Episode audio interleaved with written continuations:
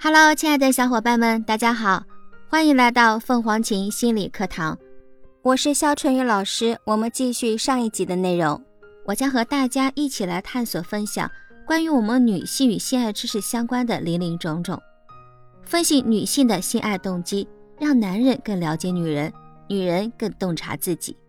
第七集，性浓情更浓，正如很多女性想通过性爱表达得到爱一样。也有很多女性想通过性来增进彼此的感情。她们说，渴望亲密无间，希望有更深层的交流，觉得离不开他在性爱中增进感情，想要融为一体等等。其实这几个回答都表达了同一个意思：希望通过性爱获得或增强彼此的爱意。我们的调查结果再次颠覆了传统观点。既不论是男大学生还是女大学生，他们都希望通过性爱增进彼此的感情。有的女性希望在性爱中拉近彼此的距离，从而挽救一场岌岌可危的爱情。下面我们这位受访者今年只有十八岁，他告诉我们，因为是异地恋，所以也许注定一切都是徒劳。但是我不愿意放弃，我们抓住不多的见面机会，交融在一起。我希望能让我们更加亲密，更加坚定走下去的信念。不过，最终还是竹篮打水一场空。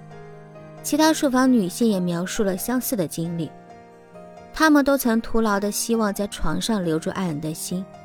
其实，这样的努力常常会起到相反的效果。到最后，一方或者双方都认识到彼此的心已经多么的疏离，水乳交融的愉悦感已经如云烟般散去。当然，如果两个人已经情深意笃，那么性爱就会对爱情起到推波助澜的作用。下面这位受访者，他今年二十五岁，他告诉我们，性爱能在两个人之间建立一种特别的亲近感，除了性爱，你无从获得这种亲近感。所以我愿意在床上全情投入，用我的柔情将它包围。无爱之性，在我看来。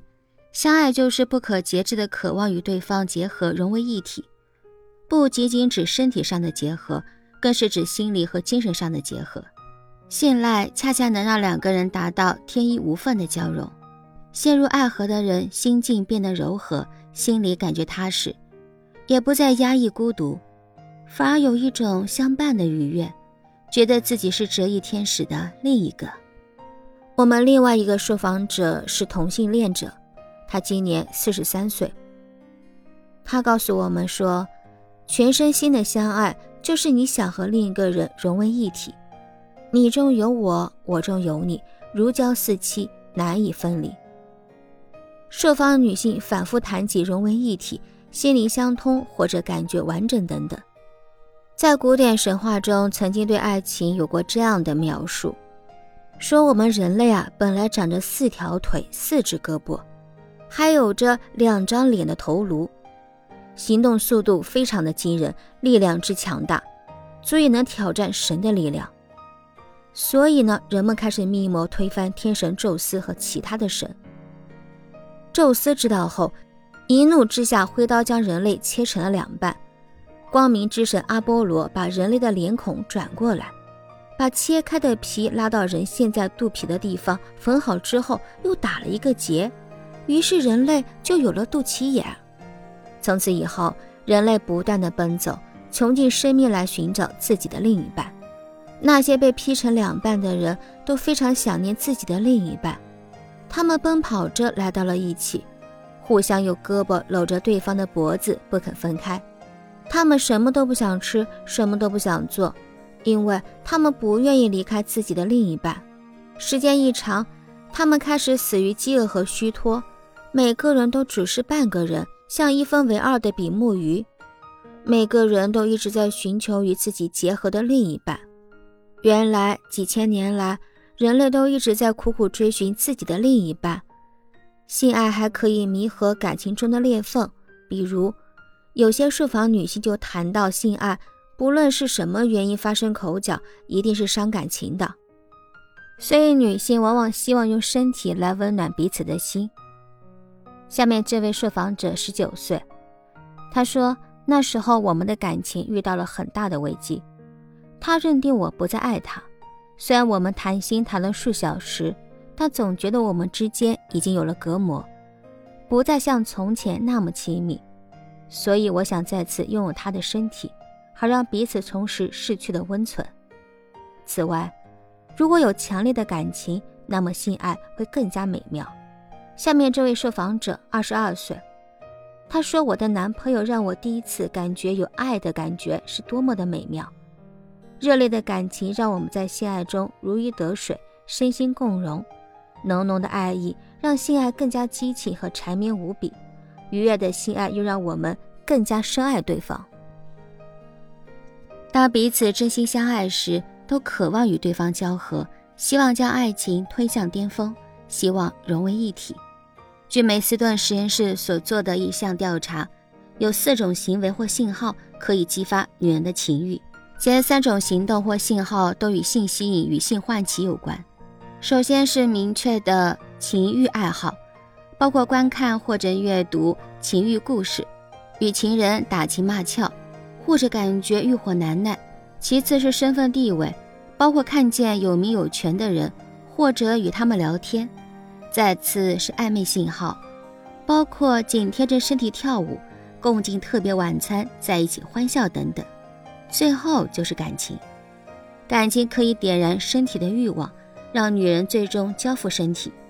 就算女性矜持被动，或者对外界刺激无动于衷，她们也能够从性爱中获得愉悦感，因为性爱伴随着依偎、柔情、默契。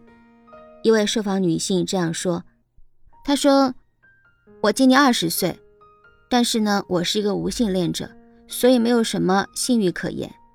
但是我能够从性爱中获得精神的愉悦。”英国哥伦比亚大学著名女性性学研究者罗斯玛丽·巴森认为，这种爱抚等行为是性爱的副产品。当吻不再是简单的吻女性发生关系，还有一个非常简单的理由，他是一个接吻高手。为什么一个深情款款的吻就能让女性与之发生关系？这个解释起来比较复杂。接吻绝对是一件不同寻常的事情，在灵长类中，除了矮猩猩外，只有人类有接吻行为。在世界百分之九十以上的地区，爱侣或性伴侣之间都存在接吻行为。吻有很多种，有温柔的吻、羞涩的吻、热烈的吻、兴奋的吻。性感的吻、饥渴的吻等等，嘴唇是感觉神经元分布最为密集的部分。接吻的时候也会触及舌头、鼻子、脸颊，因此接吻主要涉及触觉、嗅觉、味觉，但也不能忽视听觉和视觉。一项研究发现，接吻后人体内的应激激素皮质醇，也就是压力荷尔蒙会减少。所以说，恋人可以吻走压力和忧愁。亲吻还可以传递健康信息。一般有疾病或身体不好的人有口臭。另外，接吻对女性来讲是试金石。通过一个吻，女性可以决定是否要进行下一步。换句话说，是否要把自己的身体交付给对方，达到灵与肉的完美结合。这种试金石的作用对女性更为重要。据一项调查结果显示。百分之五三的男性接受不接吻就能直接发生关系，相比之下，只有百分之十五的女性说可以不考虑接吻就直接发生关系。接吻不仅可以传递健康信息，还可以让人心潮澎湃、兴致高昂，让爱情更加甜蜜。对大多数女性来讲，一个失败的吻就像当头泼下来的一盆凉水，让人兴趣全无。这项调查结果显示，百分之六十六的女性说，在接吻失败后再也提不起兴趣了。之前提到过，爱情可以引起大脑中化学物质的涨落，甚至催生某种新的化学物质。那么，感情中的依赖和亲密是否也和大脑中的化学物质有关呢？事实证明，性爱生活会促使动物的大脑分泌两种荷尔蒙：加压素和催产素。这两种荷尔蒙与动物异性之间的亲密关系有关，所以也可能和人类之间的情感依赖相关。女性的这个发情啊，它是没有周期性的，它始终对男子具有吸引力，一心一意的守护自己和孩子，但是这却无法理解炙热的爱情，以及为什么只有人类肯为爱情赴汤蹈火。进化论心理学家认为，这种强烈的感情是长久爱情的保证。如果你的伴侣疯狂地迷恋着你，只为你钟情，不为其他人或事所动，加之性爱催生的一系列荷尔蒙，他或她对你的爱愈演愈烈，无论贫富贵贱，也不管健康还是疾病，都决心要守护在你身边。反过来，如果你的伴侣选择和你在一起，是出于理性的选择，比如你拥有财富或没有孩子等。那么他或她很可能会因为同样的原因离开你，而奔向条件更加优越的情敌。那么小伙伴们，你心目中理想的爱情又是什么样子呢？好了，本次课堂分享就到这里。有任何问题，小伙伴都可以咨询我们凤凰琴心理，我们将有专业的心理咨询老师进行免费解答。我是春雨老师，我们下期见喽，拜拜。